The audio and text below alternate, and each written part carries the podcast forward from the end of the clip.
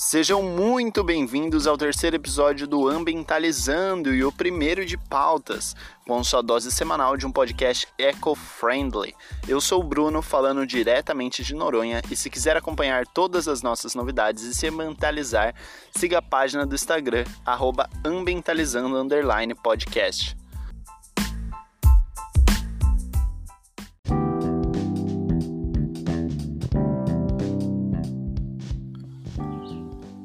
A primeira temporada do Pautas, que foi escolhida por vocês, foi pensada para abordar principalmente formas legais de combate ao aquecimento global. Então aqui veremos acordos mundiais, como o de Paris, que é o mais atual, e uma NBR, que é 14001. Também falarei um pouco de dois blocos econômicos que o Brasil faz parte, que é a BRICS e a Mercosul. Isso para vermos se existe alguma parte desses acordos que cobra a responsabilidade ambiental dos respectivos participantes mas porque logo de cara eu quis trazer pautas legais para o podcast. Bom, eles vão nos dar uma boa introdução e aprofundamento em alguns assuntos que irão ajudar a entrar mais fundo em certas notícias e até mesmo começar a trazer algumas relacionadas à política ambiental. Essa temporada vai ser o primeiro grande desafio do Ambientalizando, que é trazer de uma forma leve e até mesmo divertida, quem sabe, um assunto tão denso que a maioria das pessoas nem pensa em pesquisar pela pura preguiça ou desconhecimento. Afinal, o que esperar dessa temporada? Um embasamento para entender se os países ou até mesmo empresas estão realmente comprometidas em acabar com o aquecimento global ou apenas usam o tema para atrair mais pessoas por ser algo que está nos olhos dos consumidores e cidadãos. Então vem comigo, prepara a louça para lavar, leva coisa para o chuveiro, puxa uma vassoura, estoura uma pipoca, seja do jeito que for, escute até o final esse episódio para entender melhor o que é e como vamos combater o tal do aquecimento global.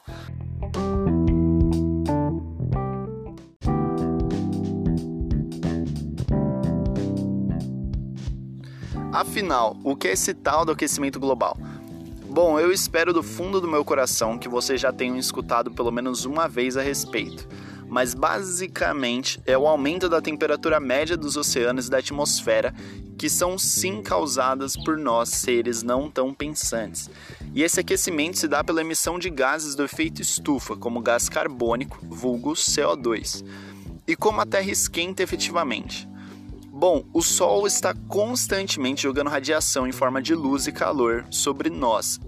E dessa, uma parte é absorvida pelo Sol e oceanos, e a outra é devolvida para o universo. Porém, quanto mais densa se torna a nossa atmosfera, com gases do tipo CO2, metano, enxofre e afins, mais difícil se torna desse calor se dissipar pelo cosmos, e mais quente nosso planeta se torna. E veja bem, nossa existência só é possível pelo equilíbrio e harmonia da situação aqui na Terra. Isso vai desde o nível de oxigênio, o nível dos mares, fauna e flora em uma sintonia legal, os árticos bem geladinho para que tenhamos ventos, para o fluxo de ar existir e para que o nível do mar se mantenha. Nosso impacto na Terra é gigantesco.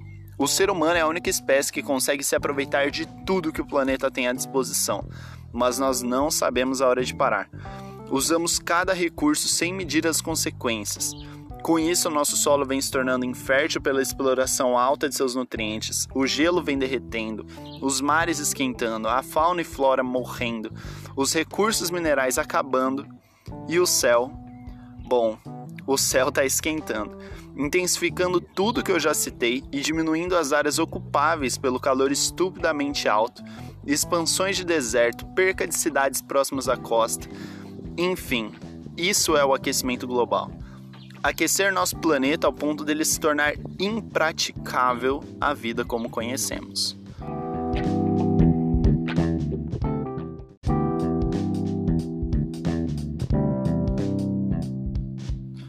Bom, esse tópico é para quem ainda não ficou claro o que causa o efeito estufa.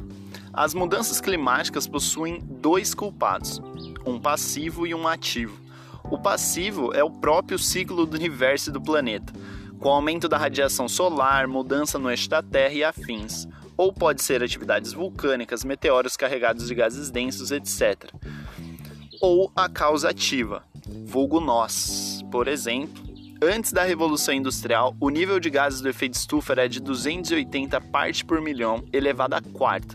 Agora é de 400 partes por milhão, elevado à quinta. E isso vem da queima de combustíveis fósseis em carros, indústrias siderúrgicas, termoelétricas queimadas e a grande área de gado. E por aí vai. Então, sim, nós estamos causando isso.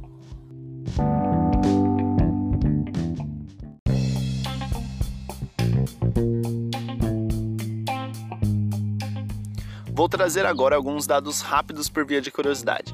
Adivinhe só, os últimos 20 anos foram os mais quentes da história desde que se começaram as medições. Estima-se que até o ano de 2100 a média da temperatura global suba 5%, segundo a OMM, Organização Meteorológica Mundial. No hemisfério norte, no ano de 2019, foram quebradas 400 vezes o recorde de temperatura em algumas cidades. A China e Estados Unidos sozinho representam 40% das emissões de gases do efeito estufa. Cerca de 84 das 100 cidades que mais crescem no mundo enfrentam riscos extremos por conta do aquecimento da temperatura. O Oceano Ártico pode ficar sem gelo até o verão de 2050, segundo o Comitê de Auditoria Ambiental do Parlamento do Reino Unido. Essas foram apenas algumas manchetes e dados. Se vocês procurarem os efeitos do aquecimento global, garanto que encontrarão dados ainda piores, pois eu peguei apenas os que arredondam para baixo. Lembrando que os links estarão todos no Instagram, para vocês acompanharem essas manchetes e notícias por completo.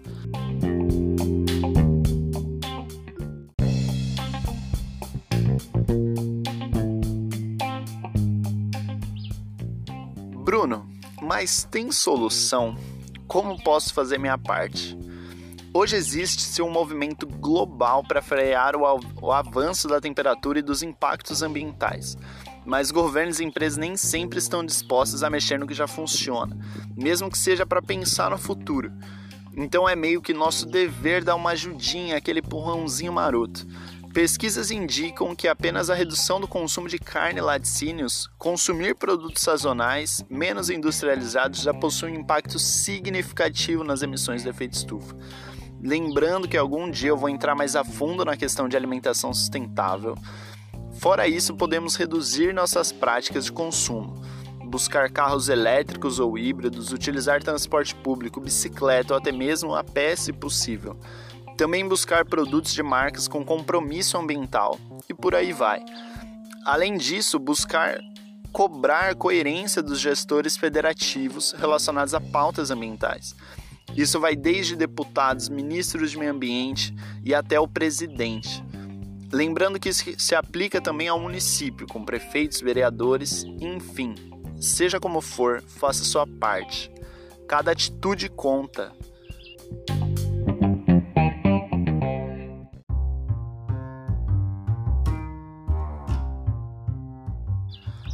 O mundo todo vem se movimentando para ajudar na causa, desde ONGs até países com tratados, acordos e outras medidas. E vamos falar sobre elas nesta temporada, em ordem cronológica. Primeiro vem a Eco 92, ou Rio 92, que foi a primeira mais emblemática união de países para com a causa ambiental, contando com a presença de 113 países. Logo em seguida mesmo, em 1997 veio o Protocolo de Kyoto. Algumas pessoas acreditam que já tenham ouvido falar. Agora oficializado e assinado por 84 países que se comprometeram a cumprir metas sustentáveis.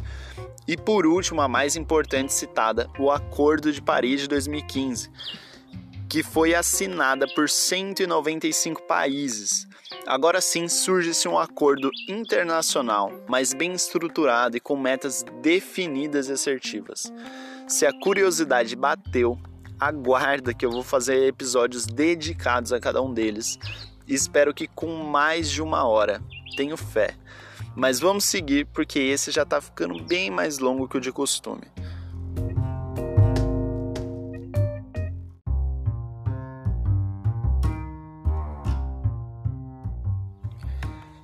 E para falar de Brasil, possuímos alguns órgãos fiscalizadores do meio ambiente. O primeiro deles é o Sistema Nacional de Meio Ambiente, ou SISNAMA, responsável por proteger e melhorar a qualidade ambiental.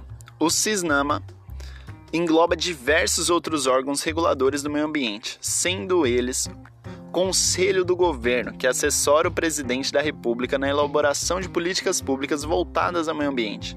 Sim, o presidente possui um conselho voltado para políticas ambientais e, mesmo assim, olha onde estamos. Também tem o Conselho Nacional de Meio Ambiente, ou CONAMA, é um dos órgãos fiscalizadores de meio ambiente mais importantes, pois propõe diretrizes, normas e padrões para um meio ambiente equilibrado. Seguindo para o Ministério de Meio Ambiente, que talvez seja um dos órgãos fiscalizadores mais conhecidos pelo mainstream, e tem como responsabilidade promover e proteger a natureza, estimular o conhecimento nas áreas de interesse, prezar pelo uso sustentável e gestão de recursos naturais, valorizar os serviços ambientais e promover o desenvolvimento sustentável.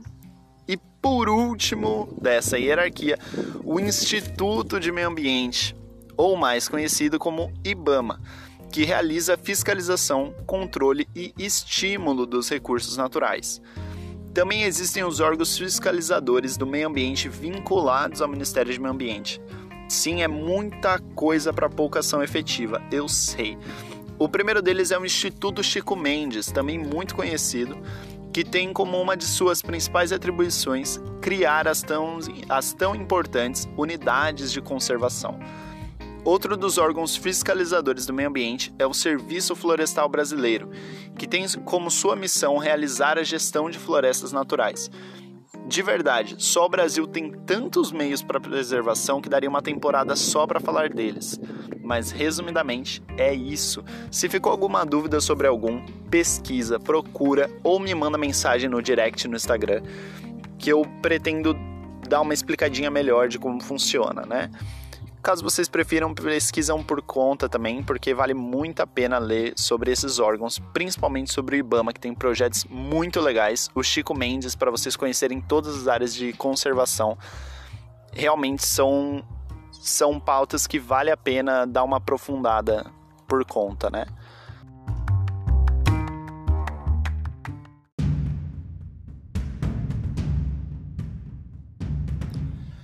Segundo um relatório do Fundo Ecológico Universal, vulgo FEU, cerca de 75% dos 184 compromissos nacionais que compõem o Acordo de Paris foram considerados insuficientes para frear as mudanças climáticas. E para piorar, algumas dessas promessas ainda não estão nem sendo implementadas. Desde que o Acordo de Paris foi ratificado em 2016, apenas seis países revisaram suas metas quatro ampliaram cortes e dois enfraqueceram suas promessas. Pelo que parece, os compromissos nacionais não impedirão o aumento da temperatura, que o aumento da temperatura se limite a 2 graus Celsius, muito menos a meta mais ambiciosa de 1,5 graus. Pois é, o cenário não é dos melhores, os países vêm esquivando ou adiando suas metas do Acordo de Paris.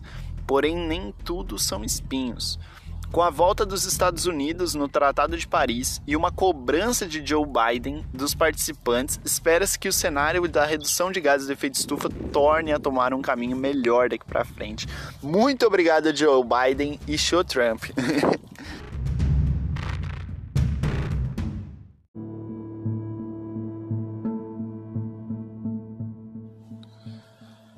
Bom, esse é o momento em que não é roteirizado, então se preparem porque minha mente pode ser um pouco bagunçada, né? Vamos começar voltando lá atrás. A gente precisa cuidar desse planeta. A gente necessita cuidar desse planeta. Não porque o planeta vai deixar de existir se a gente não cuidar dele. O planeta vai continuar aqui, do jeitinho que sempre foi. A questão é, para a gente continuar existindo aqui, a gente precisa fazer essa manutenção. A gente precisa cuidar do céu, evitando queima de combustível fóssil, evitando jogar gases de efeito estufa, romper a nossa camada de ozônio, inclusive é algo que eu nem falei aqui sobre a camada de ozônio.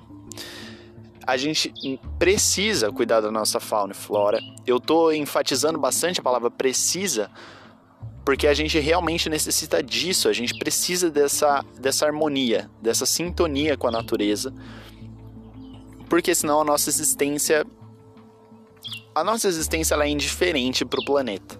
Tanto faz ser humano aqui ou ser humano não existindo.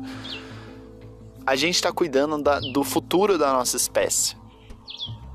preservando a fauna, preservando a flora, preservando os oceanos, preservando a água potável, preservando o solo. Sem o solo a gente não consegue cultivar alimento. E a gente está simplesmente matando ele com agrotóxico, com, com fertilizantes sintéticos. A gente está sobrecarregando o solo e o solo não está aguentando essa dose. Se a gente não cuida das nossas florestas, a gente fica sem chuva e a gente fica sem água potável. Se a gente não cuida dos nossos oceanos, a gente não fica só sem alimento, a gente fica sem oxigênio. A maior parte do oxigênio do mundo vem, vem dos oceanos. O oceano por si só não gera esse oxigênio, mas o fitoplâncton gera esse oxigênio, as algas geram esse oxigênio. A maior parte do ar respirável não vem das matas. As matas fornecem, em sua maioria, água para nós, e os oceanos, em sua maioria, nos fornecem oxigênio. E a gente está destruindo tudo, a gente está jogando tudo pro, pro ar, a gente está degradando tudo num nível que o planeta não consegue mais se recuperar sozinho.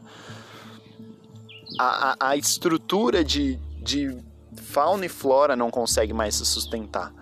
O planeta em si, como conjunto de rochas e, e H2O, vai continuar existindo. Ele vai continuar rodando em torno do Sol, indiferente. Mas a nossa existência pode ser que não. Então a gente precisa ter um, um consumo mais consciente dos recursos. Por exemplo, a energia. A gente precisa conseguir ter um consumo mais consciente de energia, escolher melhor as nossas fontes de energia. Aqui em Fernando de Noronha, por exemplo, nós temos muitos carros elétricos, muitos assim. Todo lugar que você olha, você vê o Zoe da Renault, você vê carros da Cherry elétricos, carros da Jack, você vê muitos carros elétricos. Aí você pensa, estou cuidando do planeta, né? Na verdade, não. Porque a fonte de energia elétrica aqui de Fernando de Noronha é combustão a diesel. Você só não está vendo aquele gás cheio de poluição e fuligem saindo do seu carro, mas ele continua sendo gerado. Você só não está vendo, mas ele está lá. A maior parte de energia do Brasil é proveniente de hidrelétricas, certo? Então o Brasil seria um país exemplo para carros elétricos, certo? Nem tanto. Essa energia hidroelétrica é mais para o sul e sudeste. Conforme você vai subindo no mapa, maiores e, e mais abundantes são as fontes de energia gerada por combustão. Agora no Nordeste está se existindo movimento para energia eólica, né? Estão fazendo campos de energia eólica. Energia solar é algo que poderia ser amplamente aproveitado para a parte nordeste e norte do Brasil, porque a gente está mais perto da linha do Equador, o nível de eficiência das placas melhora muito. Quanto mais próximo da linha do Equador, porque é maior a incidência de, de luz solar, né? Então a gente tem um potencial energético sustentável muito alto e a gente não aproveita. A gente não sabe como aproveitar, a gente não consegue aproveitar. Mas isso também é por falta de, de incentivo do governo, porque é muito mais lucrativo para quem está lá em cima receber uma comissão maior para fazer uma termoelétrica, receber uma comissão maior para fazer uma hidrelétrica hidrelétrica, eu queria, eu tava em dúvida entre as duas pautas, né? Porque eu queria muito chegar na, na pauta de hidroelétricas. Porque parece que não tem um impacto muito grande, mas é um impacto ridículo, não em termos de poluição, mas em termos de devastação diária que hidrelétrica tem. Não é de longe a fonte mais sustentável. Pode ser limpa, mas não é sustentável para o entorno dela. Ela destrói tudo num raio de quilômetros porque você precisa de um grande reservatório de água para isso, enfim, não quero me aprofundar muito nisso.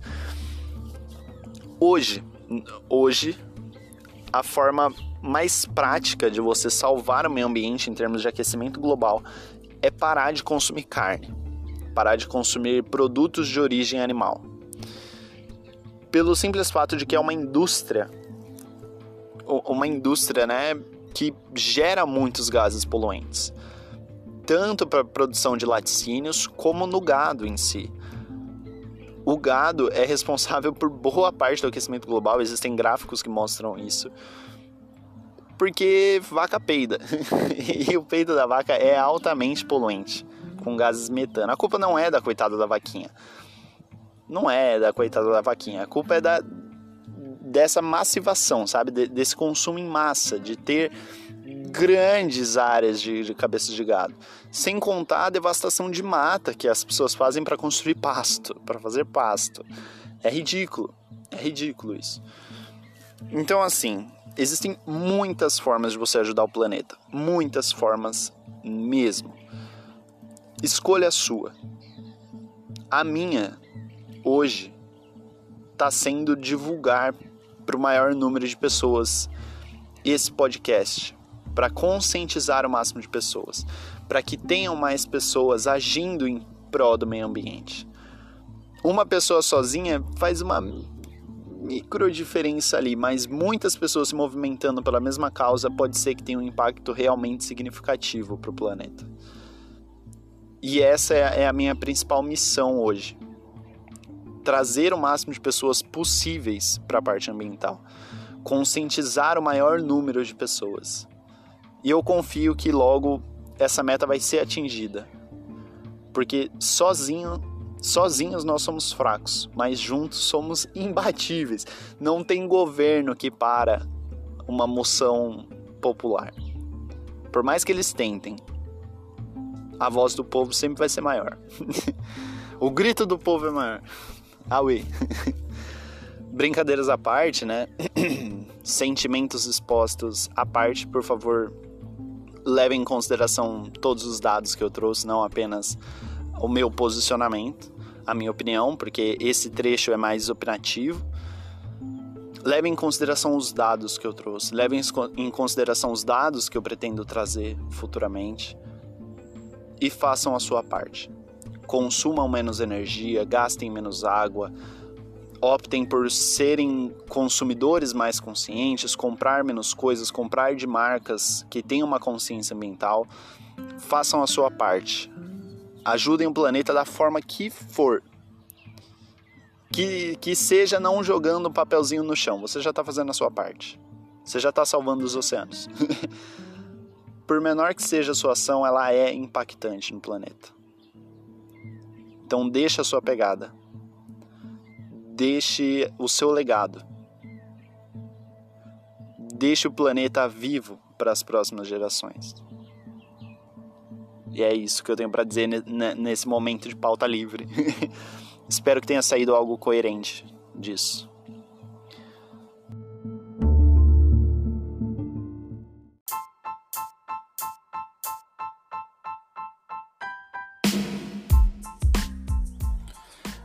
Essa creio eu que tenha sido uma das pautas mais resumidas que eu terei aqui no Ambientalizando, pois, pois se trata de uma introdução zona que pode abrir muitos parênteses e bota muitos nisso.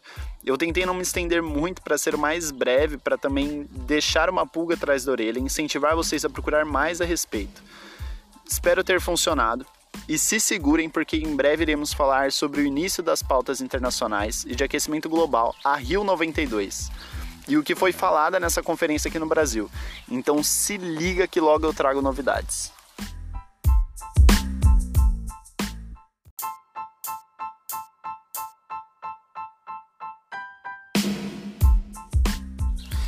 Essa foi a pauta dessa semana. Espero que tenham gostado e se ambientalizado. Não se esqueçam de seguir a página do Instagram, ambientalizando podcast. Muito obrigado por se ambientalizar por hoje. Vejo vocês na próxima e um abraço!